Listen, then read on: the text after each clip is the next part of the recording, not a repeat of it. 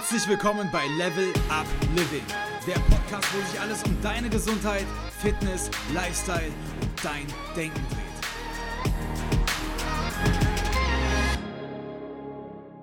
Herzlich willkommen heute hier zur Podcast-Folge mit der lieben Katharina von Ovulista. Sie ist Expertin für Zyklusgesundheit und natürliche Familienplanung, aka NFP. Hört sich immer so an, als müsste man eine Familie gründen. Es geht aber heute tatsächlich auch ähm, ja, einfach in den Zyklus generell rein und auch super, super spannend, wenn man nicht gerade in der Kinderplanung ist. Von daher freue ich mich riesig, dass du heute hier bist, liebe Katharina. Du darfst dich trotzdem gerne selbst nochmal vorstellen. Super lieb. Erstmal vielen, vielen Dank für die Einladung zum Podcast. Da habe ich mich super drüber gefreut. Und genau, ich bin Katharina, ich bin jetzt 28 und ähm, bin eigentlich so, durch so eine persönliche Geschichte zu dem ganzen Thema Zyklus und Zyklusbeobachtung gekommen. Da kommen wir vielleicht ja auch später nochmal kurz drauf zu sprechen. Und ja, teile heute gerne mein Wissen zu dem ganzen Thema Zyklus, das ja doch für viele oft noch so ein Mysterium ist oder oft mit der Menstruation einfach nur gleichgesetzt wird. Und ich hoffe, dass ich da vielleicht ein bisschen Licht ins Dunkel bringen kann. Und genau zum Thema NFP oder natürliche Familienplanung kann ich auch nur sagen, ich wünsche mir manchmal einen schöneren Begriff dafür, aber im Deutschen gibt es leider keinen. ähm, und wie Charlotte eben schon gesagt hat, ist es auf jeden Fall nichts, was man nur machen kann, wenn man gerade eine Familie plant, sondern es hat auch so sehr viel Aussagekraft ähm, zur Zyklusgesundheit oder kann auch als sichere ähm, Verhütungsmethode genutzt werden. Ja, mega spannend. Ich finde es immer so spannend, wie meine Podcast-Gäste zu ihren Themen gekommen sind. Jetzt hast du uns schon so auf die Folter gespannt. Nimm uns doch gerne da echt mal mit rein. Wie kommt man zu diesem Thema? Erzähl mal, wie das bei dir war. Ja, sehr gerne. Ähm, genau, also eigentlich habe ich tatsächlich auch eher so BWL-Hintergrund ähm, und auch in Konzernen schon gearbeitet und bin zu dem ganzen Thema Zyklus und Zyklusgesundheit, wie eben schon angeteasert, durch ja eine private Geschichte gekommen eigentlich. Ähm, ich habe wie viele von euch vielleicht auch, zumindest die Menstruierenden, ähm, in relativ jungen Jahren angefangen, die Pille zu nehmen zu Verhütungszwecken und habe das damals auch nie groß hinterfragt, hatte aber auch ehrlicherweise nie groß Nebenwirkungen. Und dann so mit Anfang 20, ich glaube so 23, 24 war ich, habe ich dann irgendwie ja, eine Zeit lang keinen Partner gehabt und habe gesagt, okay, vielleicht schaue ich mal, wie es sich ohne Hormone eigentlich anfühlt. Und habe dann die Pille abgesetzt und man muss dazu sagen, ich hatte davor immer einen sehr regelmäßigen Zyklus. Also das war ich aus der Jugend schon gewohnt und habe deswegen auch irgendwie damit gerechnet, dass ich sofort wieder nach vier Wochen oder wie auch immer meine Menstruation bekomme und alles wieder ist wie vorher. Ähm, ja, ihr könnt euch jetzt vielleicht schon denken, dass das nicht so der Fall war.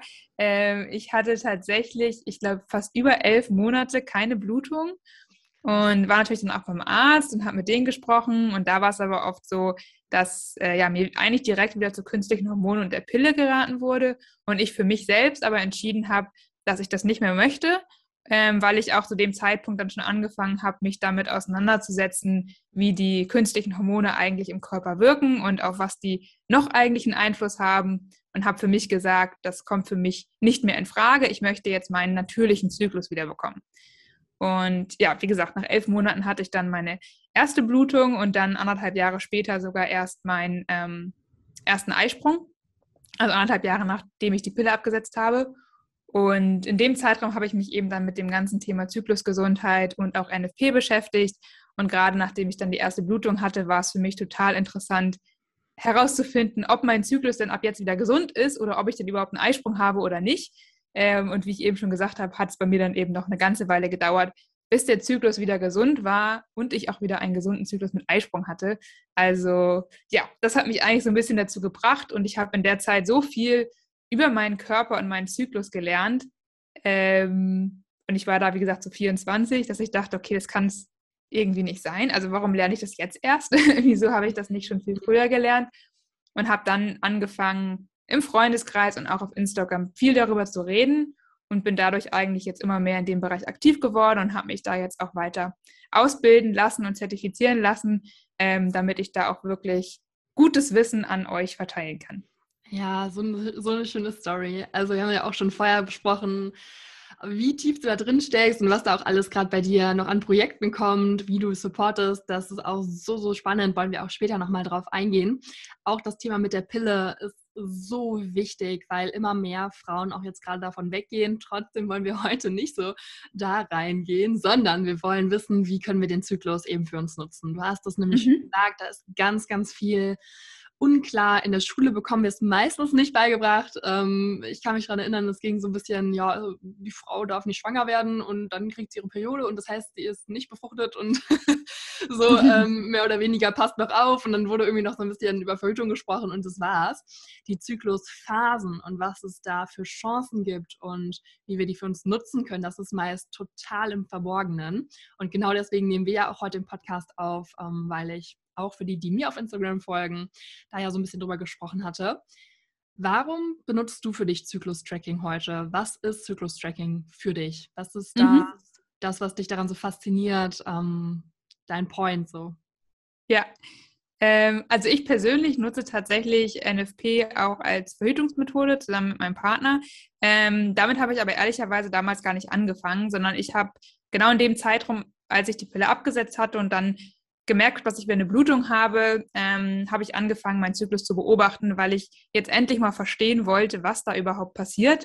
Ähm, und Zyklusbeobachtung bedeutet für mich eigentlich, dass ich meinen Cervixstein beobachte und meine Basaltemperatur messe und daran eben erkenne, welche hormonellen Aktivitäten gerade in meinem Körper stattfinden. Und dadurch kann ich eben die Zyklusphasen zuordnen und kann ich auch ähm, ja, die Zyklusgesundheit bewerten und das dann eben auch zur Verhütung verwenden.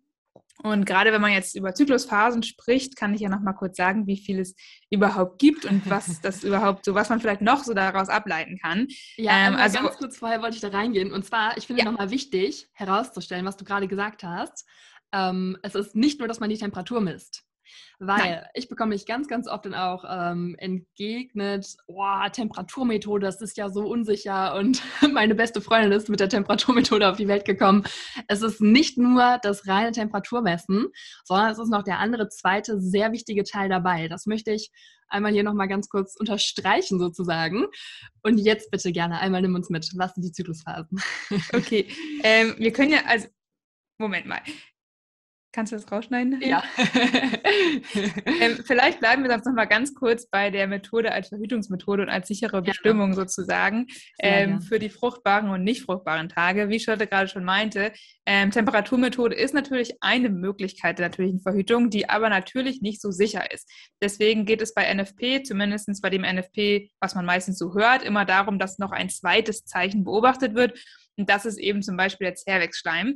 Und ähm, da wird dann sozusagen beides beobachtet und beides individuell ausgewertet. Und das basiert auch auf wissenschaftlichen Studien sozusagen und wissenschaftlichen Regeln. Also das alles ist wissenschaftlich belegt und nicht irgendein Hokuspokus und ich fühle mich heute so und deswegen bin ich fruchtbar und ich fühle mich morgen so, deswegen bin ich es nicht, sondern das hat schon auch äh, biologische Grundlagen einfach, die man natürlich auch für die Methode einmal verstanden haben sollte, bevor man sie anwendet.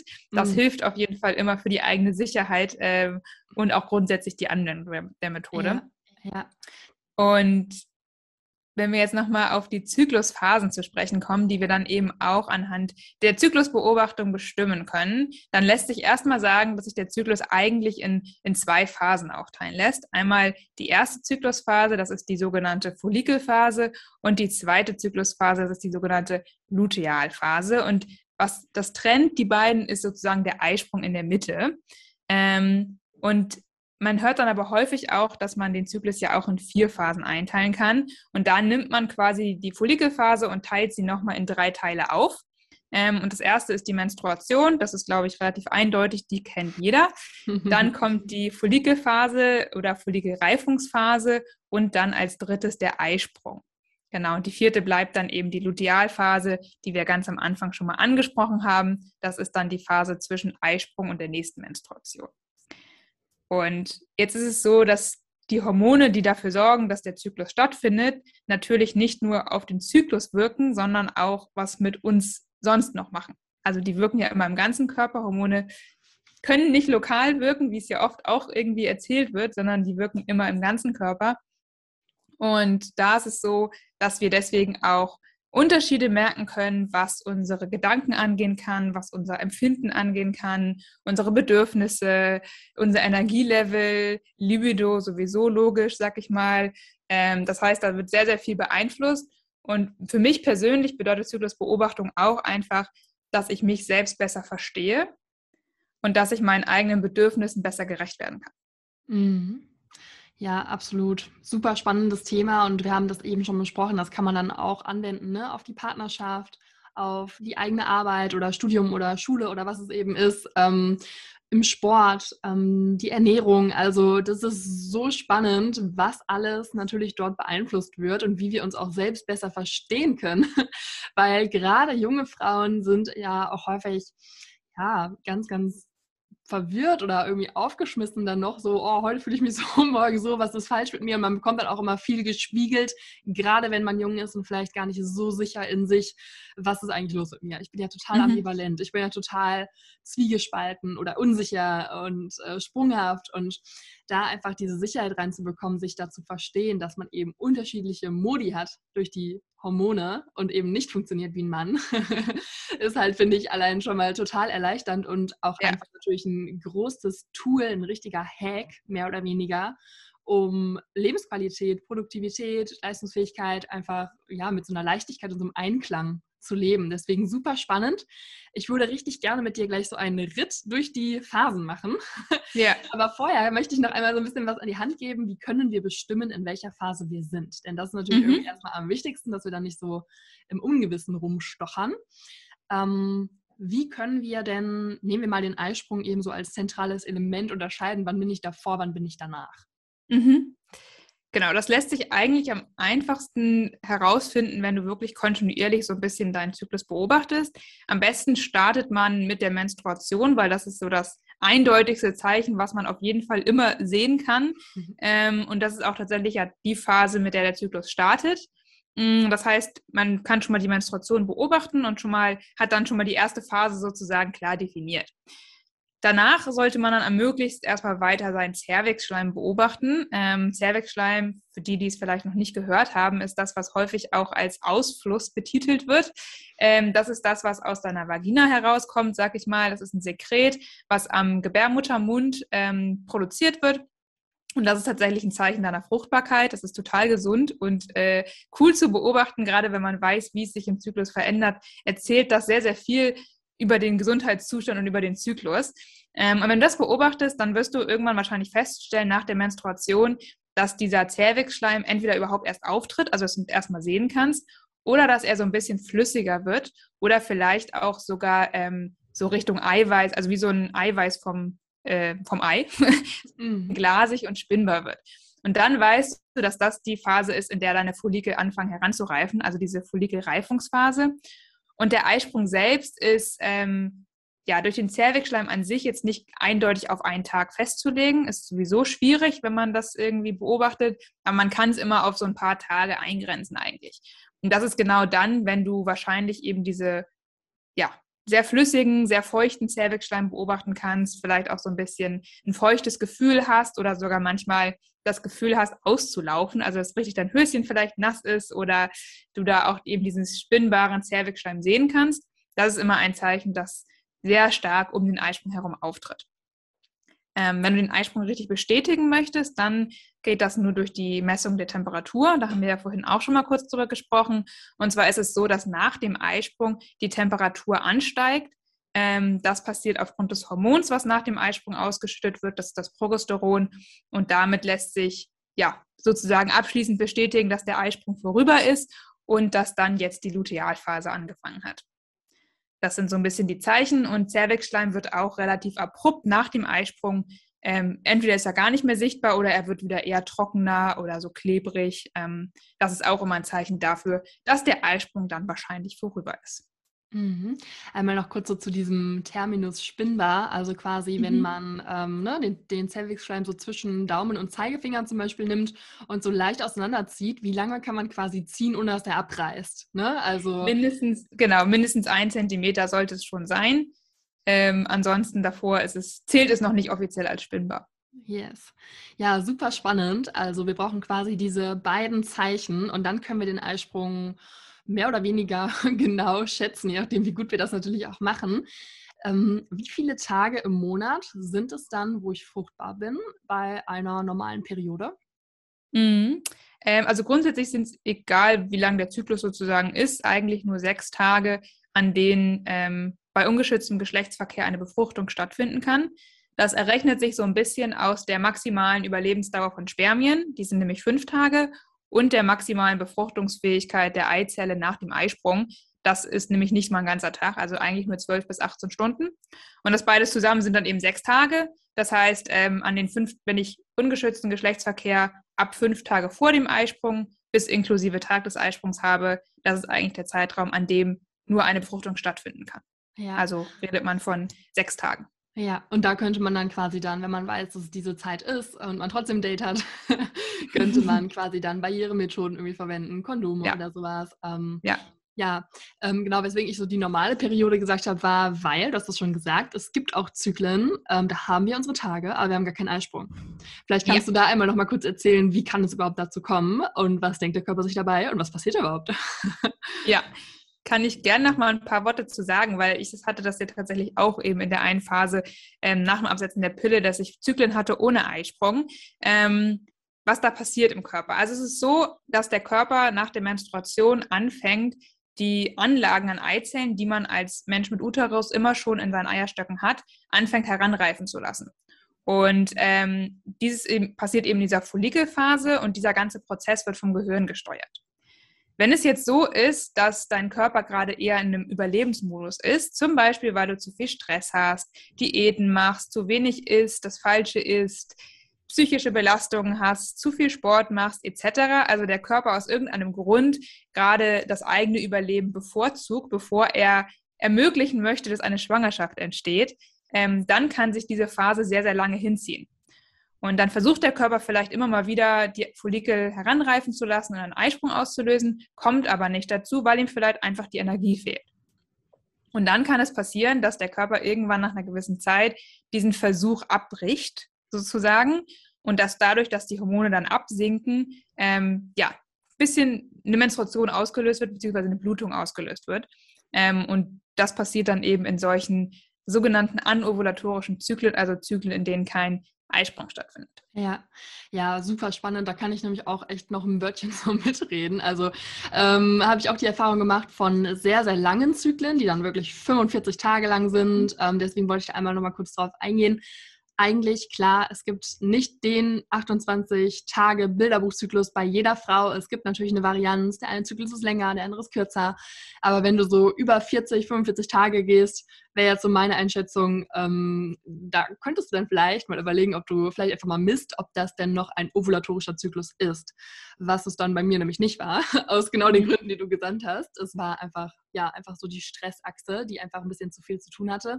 Und da weise ich auch immer noch mal darauf hin, wir haben eine Stressachse. Und diese Stressachse verarbeitet sozusagen psychischen und physischen Stress. Ähm, das bedeutet, auch wenn du eigentlich total entspannt bist und den ganzen Tag vielleicht nur chillst, aber sehr, sehr hart trainierst, kann das für die ähm, Stressachse schon zu viel sein, obwohl du vielleicht dich total gut fühlst. Ähm, genau, so viel wollte ich da einfach nochmal so mit reingeben. Ja. Äh, an Ovulatoren. Super spannend, ja. Genau, dann lass mich noch mal ein Wort auch zur Länge der Zyklen sagen, weil du es gerade gesagt hast. Ähm, also man sagt eigentlich immer so, dass Zyklen zwischen 23 und 36 Tagen gesund sind. Alles, was da kürzer oder länger ist, da sollte man schon mal genauer hinschauen. Wenn das jetzt einmal passiert, dann ist es erstmal okay. Wenn man jetzt mehrere Zyklen hat, die da irgendwie aus dem Muster rausfallen, dann sollte man definitiv mal genauer hinschauen, was denn da die Ursache ist oder ob man da irgendwie dran arbeiten kann. Ja, absolut. Jetzt muss ich aber noch mal kurz ein Thema ansprechen, bevor wir auf Zyklusphasen eingehen. Und zwar, was ist denn so eine Ovulationsblutung, Katharina? Ja, eine Ovulationsblutung ist eine Blutung, die um den Eisprung herum auftritt. Und tatsächlich ist sich die Wissenschaft noch nicht so ganz einig, was jetzt 100 Prozent genau der Auslöser ist. Ähm, vermutet wird aber, dass es damit zusammenhängt, dass nach dem Eisprung das Östrogenlevel absinkt und dann das Progesteronlevel ansteigt sozusagen. Und ähm, in diesem Umschwung kann es dann dazu kommen, dass schon etwas ähm, von der Gebärmutterschleimhaut wieder ausgeschieden wird und das gibt eben so eine kleine Ovulationsblutung. Muss ich mir da Sorgen machen? Nein. Sehr gut. Perfekt. Ja, ich glaube, da haben wir da auch noch einen kleinen Abschweifer gemacht, aber einen spannenden. Und ich glaube, wir sind bereit für die Zyklusphasen. Wir wissen jetzt ja. also, wie wir unseren Eisprung bestimmen können und ähm, wissen jetzt, wie wir da auch uns dran halten und dass wir messen und dass wir unseren, unseren Zervixleim spinnen und so weiter. ähm, jetzt wissen wir, okay, unser Eisprung, der war jetzt ungefähr. Oder ähm, der ist jetzt dann demnächst vielleicht. Ähm, wie gehst du dann jetzt da dran? Was passiert jetzt in Zyklusphasen und wie können wir das jetzt vielleicht in unseren Alltag implementieren? Das Wissen, was wir dadurch haben, dass wir wissen, wann unser Eisprung ist. Mhm. Genau, also jede der Zyklusphasen hat ja so ein bisschen ihre Stärken und Schwächen, sag ich mal, oder ihre Eigenheiten, die sie so ein bisschen besonders machen. Und erstmal ist es so, dass eben das Energielevel sehr stark eigentlich mit den Zyklusphasen sich verändert. Also gerade dann, wenn wir besonders viel Östrogen im Körper haben, also in der Follikelreifungsphase und dann während des Höhepunkts um den Eisprung herum, sind wir meistens sehr viel energiegeladener und motivierter. Und Östrogen an sich hat auch noch die Wirkung, dass wir uns auch selbstbewusster fühlen und auch die Haut ein bisschen strahlender ist und wir eigentlich uns so ja, ziemlich kräftig und, und mutig fühlen, sag ich mal. Ähm, das ist so das, was Östrogen an Wirkung im Körper hat und das steigt eben in der Follikelphase an und hat dann um den Eisprung meistens so ungefähr den Höhepunkt.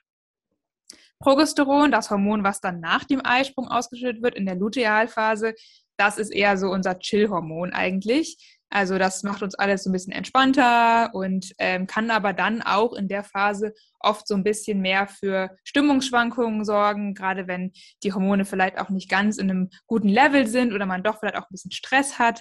Ähm, das ist dann die Phase, wo häufig dann ja auch so diese ganzen PMS-Symptome auftreten, also Hautunreinheiten, Haarausfall, ja, Stimmungsschwankungen, wie schon gesagt, oder auch manchmal negativere und kritischere Gedanken. Und ich finde persönlich zum Beispiel, wenn ich das weiß, hilft es mir immer sehr, meine eigenen Gedanken und Empfindungen einzuordnen. Also ich tendiere auch dazu, eher so die drei, vier Tage vor meiner Menstruation eher negativ zu sein, unproduktiver zu sein, ein geringeres Energielevel zu haben. Und jetzt, wo ich das weiß, mache ich mir selbst nicht so einen Druck. Also ich akzeptiere das dann, reflektiere einmal, ach ja, ich weiß, ich bin gerade ungefähr ein paar Tage vor meiner Menstruation. Gut, dann bin ich heute nicht so produktiv, ist in Ordnung. Und allein dadurch nehme ich mir schon Druck und Stress und entspanne mich mehr innerlich. Früher hätte ich mich wahrscheinlich immer wahnsinnig verrückt gemacht und selbst noch irgendwie äh, gestresst, warum ich denn jetzt an dem Tag nicht so viel schaffe. Oh. Und da finde ich zum Beispiel hilft es total zu wissen, wo man im Zyklus steht, um sowas einfach für sich einzuordnen und weil du es vorhin auch schon gesagt hast, auch in der Partnerschaft zu kommunizieren. Also wenn ich weiß, ich habe eine kürzere Leitung oder bin irgendwie schneller genervt, dann kann ich das meinem Partner oder auch Freunden ganz anders mitteilen und sagen, hey, pass auf, die nächsten paar Tage und heute ne, bin ich irgendwie empfindlicher, mach dir nichts draus, es ist ja, nicht gegen dich, ja. so nach dem Motto, und dann ist gut. So, ne? Also das hilft immer, finde ich. Und genau, während der Menstruation ist dann eigentlich auch eher so die Ruhephase sozusagen, wo es dann vielen auch gut tut, sich zu entspannen und dann auch mit einer Wärmflasche oder mit dem Tee abends mal hinzusetzen. Ähm, genau, das ist so ganz grob mal ein Überblick über Energielevel und Stimmung. Ja, das finde ich total faszinierend, dass du das sagst mit, ich nehme mich da vielleicht so ein bisschen dann ähm, selber nicht so ernst oder nehme den Druck so ein bisschen raus, ähm, die Ansprüche, die Erwartungshaltung, die man an sich selbst hat, weil absolut ich das auch kenne, ich nehme dann einfach meine Gedanken, die negativ sind, wo ich mich vielleicht auch selbst dann sehr stark kritisieren mhm. möchte, einfach nicht allzu ernst und sage mir, ja komm, wir gucken mal, ob du in der Woche das mhm. immer noch blöd findest. Ja. Und ähm, schauen uns das dann nochmal an. Und sehr, sehr oft ist es dann aus Erfahrung so gewesen, dass man das dann tatsächlich ein paar Tage, ein paar Wochen später wieder total toll fand, was man da dann total kritisiert hat oder runtergemacht hat. Also super, super spannend. Ähm, ja, total interessant. Ähm, Vielleicht nehmen wir noch mal so ein paar andere Lebensbereiche rein. Ich finde nämlich mhm. auch das Training total interessant. Ähm, die Energie zur Menstruation hin geht so ein bisschen runter. Wir haben weniger Lust, ähm, obwohl jede Frau, wie gesagt, auch wieder individuell ist, auf so High-Intensity-Training, eher Spaziergänge, Yoga, vielleicht lockerer Lauf, Schwimmen oder so. Ähm, das bemerkt man, glaube ich, schon. Aber wir können ja auch sonst ähm, noch viel, viel mehr mit unserem Zyklus und Sport zum Beispiel im Alltag anfangen. Was fällt dir dazu noch ein, was du mitgeben möchtest? Mhm. Also ich glaube auch da grundsätzlich, weil du es eben auch gesagt hast, hilft es natürlich immer sehr, einfach auf den Körper zu hören. Also ich finde auch da, wenn man mit Zyklusbeobachtung anfängt, tendiert man auch einfach grundsätzlich mehr dazu, auch bei anderen Themen, mehr sich zu überlegen, okay, wie fühle ich mich gerade und passt das jetzt gerade in den Tag oder nicht? Und das ist, glaube ich, schon mal sowieso super wertvoll, weil ich ja. selbst bin auch ein sehr disziplinierter Mensch. Das heißt, wenn ich mir Sachen vornehme, kann ich sie auch sehr gut in meinem Kopf durchpushen, ähm, auch wenn ich vielleicht mich danach gar nicht fühle. Und das ist auch so was, was ich gelernt habe, worauf man, was ich zumindest finde, Wert legen sollte, dass man da auch mal mehr sich fragt, okay, mache ich jetzt das High-Intensity-Training nur, weil ich es mir vorgenommen habe? Und meldet mir mein Körper eigentlich, dass ihm das viel zu viel ist oh, ja. und dass ich mir ja. jetzt lieber irgendwie vielleicht nur eine lockere Runde laufe, nur ein bisschen Krafttraining oder Yoga mache. Ähm, ne, so, also da finde ich, kann man, das hilft schon mal sowieso sehr. Mm, und in Zyklusphasen ist es dann eben auch mit dem Energielevel eigentlich so ein bisschen, dass man sagt, okay, wenn es Eisprungs hat man meistens sehr viel Kraft und Energie und auch mehr Lust, einfach vielleicht mehr zu machen. Und ähm, wenn man dann aber in einer anderen Phase das Gefühl hat, so, oh, jetzt ist es motivationstechnisch schwieriger, dann macht man vielleicht ein leichteres Training, kürzeres Training oder gönnt sich auch vielleicht mal während der Menstruation, wenn einem nicht danach ist, drei, vier Tage Ruhepause. Das ähm, wird überhaupt nicht schaden. und ähm, genau, da ist es eigentlich dann ähnlich auch, dass man da so ein bisschen nach dem, nach dem Zyklus trainieren kann und sich da auch, da auch ähm, Absolut. darauf basieren kann. Absolut. Ich finde das auch super wichtig, was du gerade mitgibst. Denn auf der einen Seite geht es ja im Leistungssport immer mehr hin zum zyklusoptimierten mhm. Training, mehr oder weniger. Und ich hätte mir das damals auch auf jeden Fall gewünscht, als ich im Leistungssport noch so ein bisschen, ja, alles mehr oder weniger mal ausprobiert hätte und da engagiert war. Aber auf der anderen Seite muss man sagen, die meisten und auch ich sind keine Leistungssportler. Und ähm, es kann auch sehr unter Druck setzend sein. Und es ist irgendwo auch das i-Tüpfelchen. Ne? Also ich bemerke zum Beispiel bei mir, ja, nach dem Eisprung habe ich total Bock auf Krafttraining und Östrogen sinkt und es ist dann auch cool, Krafttraining zu machen und so weiter und so fort. Aber wenn ich keine Lust habe, warum dann machen? Ne? Es kommt nicht auf ja, ja, klar. an. Hauptsache, du hast deine Routine. Hauptsache, Sport macht dir Spaß. Also da muss ich auch echt sagen, zyklusoptimiert leben, voll cool, aber sich unter Druck zu setzen oder sowas, ähm, gar nicht. Und deswegen fand ich das so schön, dass du nochmal gesagt hast, allein die innere Stimme, auf sich zu hören, was will mein Körper, was tut mir gut, das ist für mich auch schon mal so echt absolut die Grundlage. Und ja, dieses Zyklusoptimieren ist echt so das i-Tüpfelchen, was vielleicht Leistungssportler oder wenn es einem Spaß macht, wenn man es ausprobieren will, klar, gerne.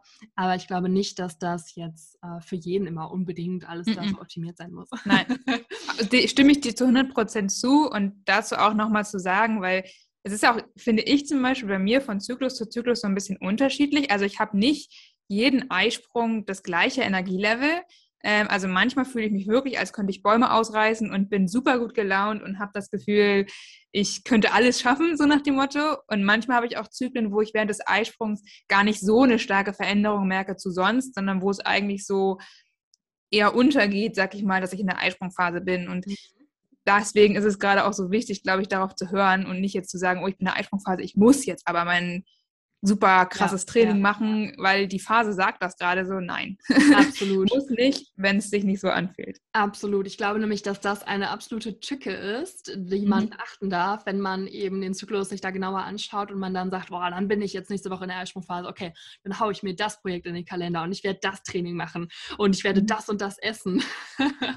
und man versucht quasi, sich dann über das natürliche Maß zu steigern und noch mehr rauszuholen und jeden Funken an Produktivität Produktivität und Energie irgendwie noch so rauszupressen und total optimiert, gar nicht mehr so ja, im Einklang mit dem Körper zu sein, was ja eigentlich das Ziel ist. Von daher, glaube ich, haben wir das nochmal ganz gut unterstrichen. Ja. Du hast eben was ich glaube, das würde man. Ja, gerne. Ja, was würde man aber wahrscheinlich auch sehr schnell merken, wenn man ja. da zu viel Stress reinpackt, weil das dann nämlich auch wieder auf die Hormone und den Zyklus Einfluss hat. Und dann würde man, glaube ich, sehr schnell die Quittung bekommen ja, und sich dann ja. wahrscheinlich in der Lutealphase dreimal so müde fühlen wie sonst oder irgendwie super Schmerzen bei der Menstruation oder so. Also da, ähm, ja, hört auf euren Körper. Absolut.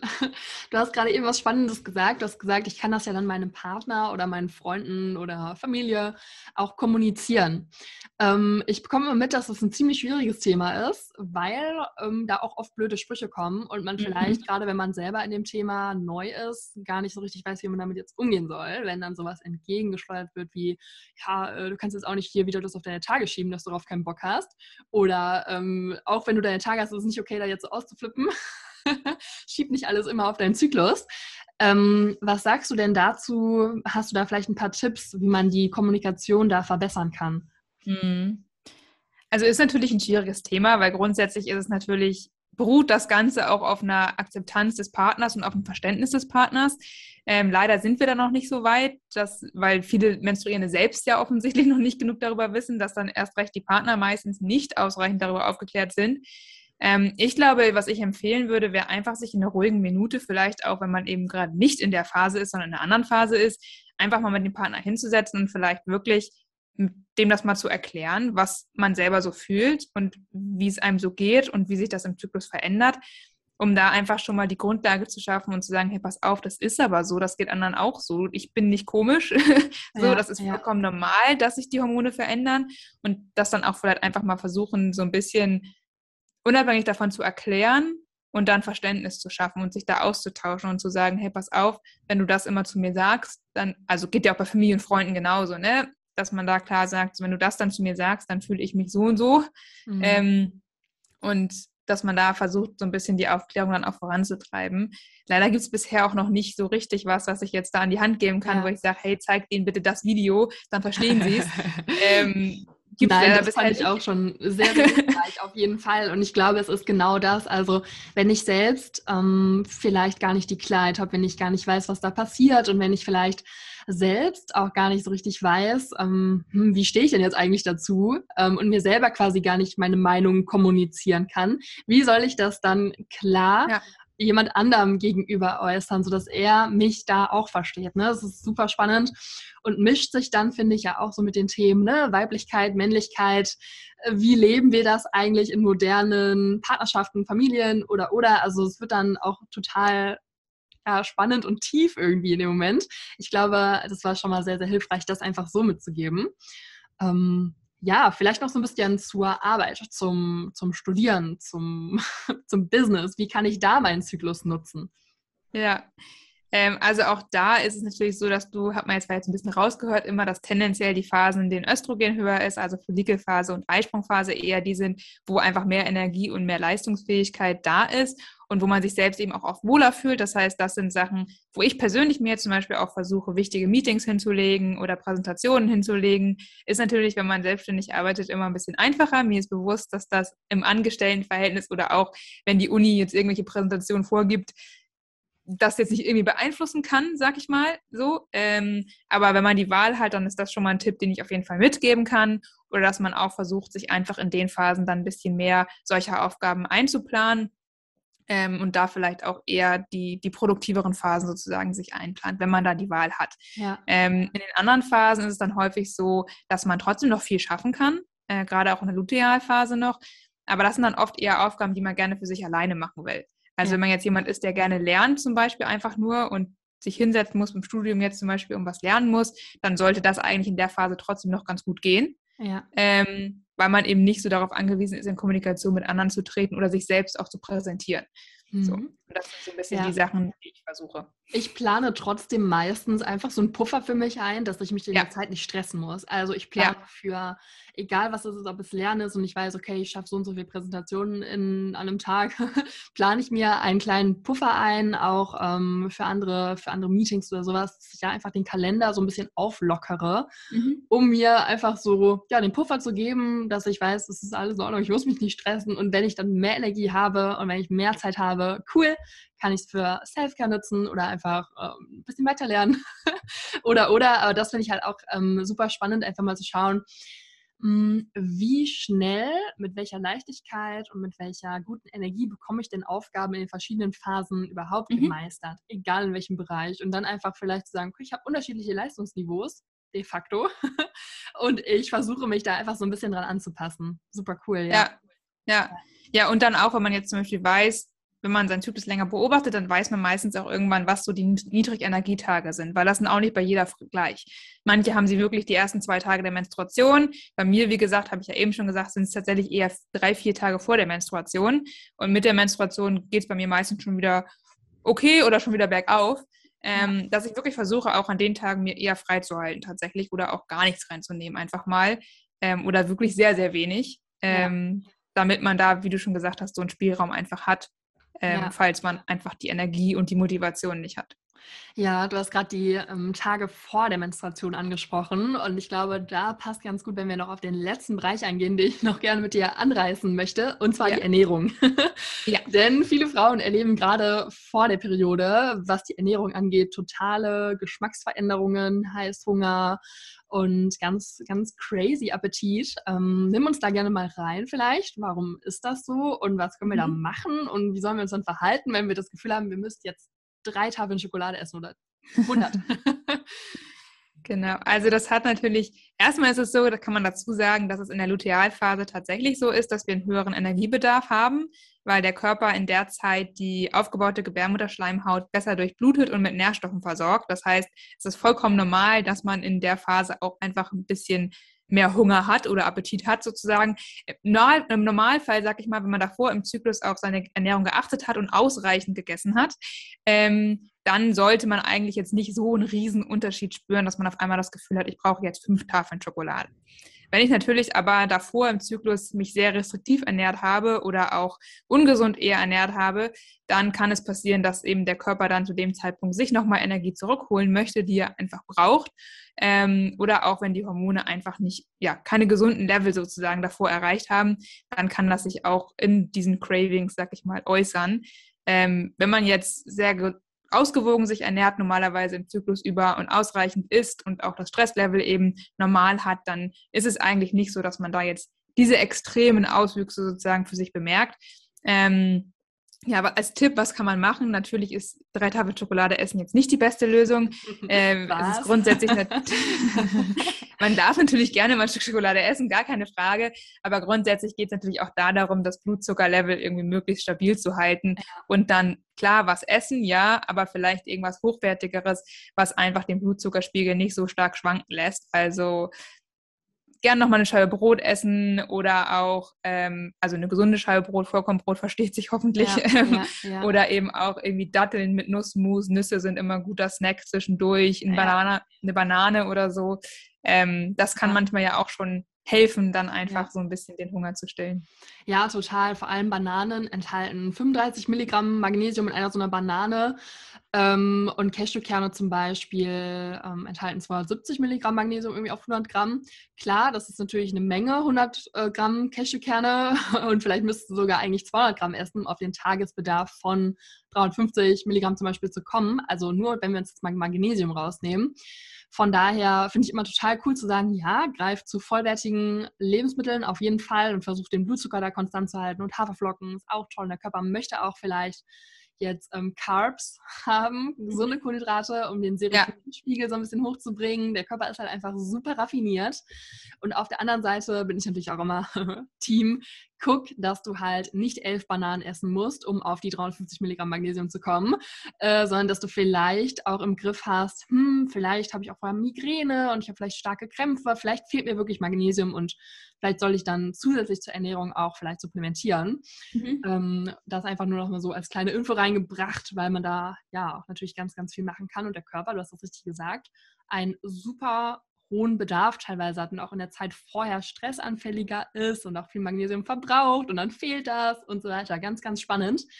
Aber absolut eher zu dem Vollwertigen greifen und zum Beispiel die Schokolade einfach als, als Schokosplitter dann da drüber machen oder in das Müsli mit Haferflocken rein. Also man darf dem Craving ja. das schon nachgehen, ne? Auf jeden Fall, auf jeden Fall.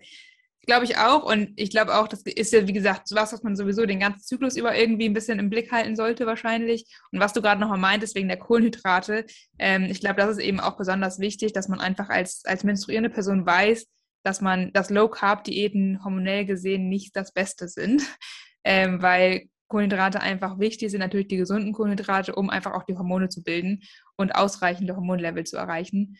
Ähm, deswegen gerade in der Phase holt sich der Körper das dann eben auch einfach zurück, wenn er es nicht bekommen hat. Yes, anderes Fear Food sind so die Fette, auch super, super wichtig. Ne? Also auch die brauchen wir für Oh die yes. Hormonbildung und auch die brauchen wir für gute Laune und einfach für einen gesunden, funktionierenden Organismus. Ähm, also auch da ganz, ganz wichtig. Aber die Eiweiße, also jetzt haben wir alle drei, sind halt Mhm. eben auch super wichtig, auch wieder für die Hormone und auch wieder für unsere Stimmung, für die Sättigung, für unser Immunsystem. Ähm, super, super spannend. Das Immunsystem verändert sich ja auch im Verlauf des Zyklus. Also Eiweiße brauchen wir auch. wir brauchen Stimmt. eigentlich alles und dürfen auch da ja die Angst vor Kohlenhydraten, Fetten oder was es eben ist, einfach runternehmen. Und ich glaube, dass das auch sehr, sehr gut funktioniert, immer besser auf den Körper hören zu können, wenn man sich diese Angst selber wegnimmt oder vielleicht ist Angst übertrieben, aber dieses ich darf nicht das, Mhm. das, das, das. Mhm. Ähm, weil meistens dann diese mentale Komponente sich vermischt mit, was will dein Körper eigentlich? Und du dann vielleicht versuchst irgendwie zu kompensieren oder irgendwann äh, kannst du nicht mehr diszipliniert sein und einfach da von Anfang an zu sagen, hey, lieber Körper, ich höre mal da rein, was ist denn da? Und einfach liebevoll reinzugehen, ohne Verbote, ist, glaube ich, auch ganz, ganz, ganz essentiell. Deswegen super cool, dass du es nochmal angesprochen hast. Sehr gerne. Ja, perfekt. Ich glaube, jetzt haben wir echt schon ein richtig gutes Roundup hier aufgezeichnet. Fällt dir noch was ein, was wir vergessen haben, was du noch hinzufügen möchtest? Mm, Nö, vielleicht einfach nur grundsätzlich oder abschließend nochmal so ein bisschen das, was wir jetzt hier alles besprochen haben, zeigt ja so ein bisschen, dass der, der Zyklus eigentlich an sich so ein Kompass ist für das eigene Befinden und für die Bedürfnisse und auch für die Gesundheit und ähm, dass er ganz gut anzeigt eigentlich auch, wie, wie gut man mit sich selbst umgeht. Ähm, und dadurch auch, gerade wenn man jetzt merkt, da, da hat man Zyklusbeschwerden sozusagen, dass es dann auch hilft, den einfach mal zu beobachten und dann vielleicht auch an seinem Lebensstil oder an den ganzen Themen, die wir jetzt ab angesprochen haben, so ein bisschen rumzuschrauben, weil da wird man relativ schnell am Zyklus dann auch schon merken, ob sich da was getan hat, ob es in eine gute Richtung geht oder nicht. Und das finde ich eigentlich super spannend, neben der ähm, dem Fakt, dass es eben auch so ein bisschen zur Persönlichkeitsentwicklung und zum eigenen Verständnis für sich selbst einfach hilft. Wow, was für großartige Worte nochmal am, am Ende zum Abschluss. Super, super cool. Ähm, ich bedanke mich schon mal riesig bei dir für all die Infos, die du ja auch nochmal ähm, ja, in deinen eigenen Herzensprojekten noch viel ausführlicher wahrscheinlich darstellst. Nimm uns da gerne mal nochmal mit rein, wenn jetzt eine Hörerin, ein Hörer sagt, wow, ich finde es total spannend, ich möchte es vielleicht verschenken meiner Partnerin oder ich möchte das selber mir angucken. Ähm, wo kann ich da mehr von dir finden? Genau. Ähm, ja, also erstmal findet ihr mich auf jeden Fall auf Instagram unter ovulista unterstrich ähm, und auch auf der Website www.ovulista.de. Ähm, ich plane gerade einen Online-Kurs zu der natürlichen Familienplanung, also zur NFP. Das heißt, dieser symptothermalen Methode, wo ihr dann eben sozusagen erklärt bekommt, ähm, wie funktioniert der Zyklus überhaupt, welche Hormone spielen am Zyklus mit, wie kann ich die Körperzeichen beobachten und wie kann ich auch die Temperatur messen zum Beispiel und wie werte ich das nachher alles aus, um meine Zyklusphasen zu bestimmen. Ähm, diese Methode kann ich dann, wie gesagt, zur Verhütung nutzen, aber auch zum Kinderwunsch zum Beispiel oder auch einfach für mich als diesen Kompass, den ich eben genannt habe, ähm, wie kann ich zyklusbewusster leben und wie kann ich auch mich sozusagen da an mich selbst anpassen und mich selbst besser verstehen. Also diese Methode ist sehr, sehr vielfältig und da arbeite ich, wie gesagt, gerade an einem Online-Kurs, der im April gelauncht werden soll. Ähm, genau, da würde man aber auch natürlich über meinen Instagram-Account informiert werden und da findet man auch dann sehr viel weitere Infos zu dem Thema. Sehr cool. Perfekt. Wir packen das alles in die Show Notes rein und vielleicht bleibt ja die eine irgendwie oder andere bei dir hängen und ja, möchte da ein bisschen mehr darüber erfahren. Würde mich super, super freuen. Und ich würde sagen, wenn noch Fragen auch offen geblieben sind, gerne einfach mir oder dir schreiben und dann können wir da im Nachhinein nochmal drauf eingehen. Ich bedanke mich von Herzen und ich finde es auch wirklich einfach großartig, was du da in die Welt bringst und wie du da ja einfach empowerst und für junge Frauen losgehst. Ganz, ganz großes Dankeschön auch im Namen einfach all dieser Frauen. Und Danke ja, dir. dann hast du das letzte Wort und ich verabschiede mich schon mal von dir. Danke, Katharina. Ja, danke, liebe Charlotte, dir erstmal auch für die Einladung. Und ähm, genau, wie Charlotte gerade gesagt hat, wenn noch Fragen da sind, meldet euch gerne. Und ansonsten, glaube ich, habe ich abschließend meinen Enthusiasmus für den Zyklus und Zyklusbeobachtung hier gut rüberbringen können.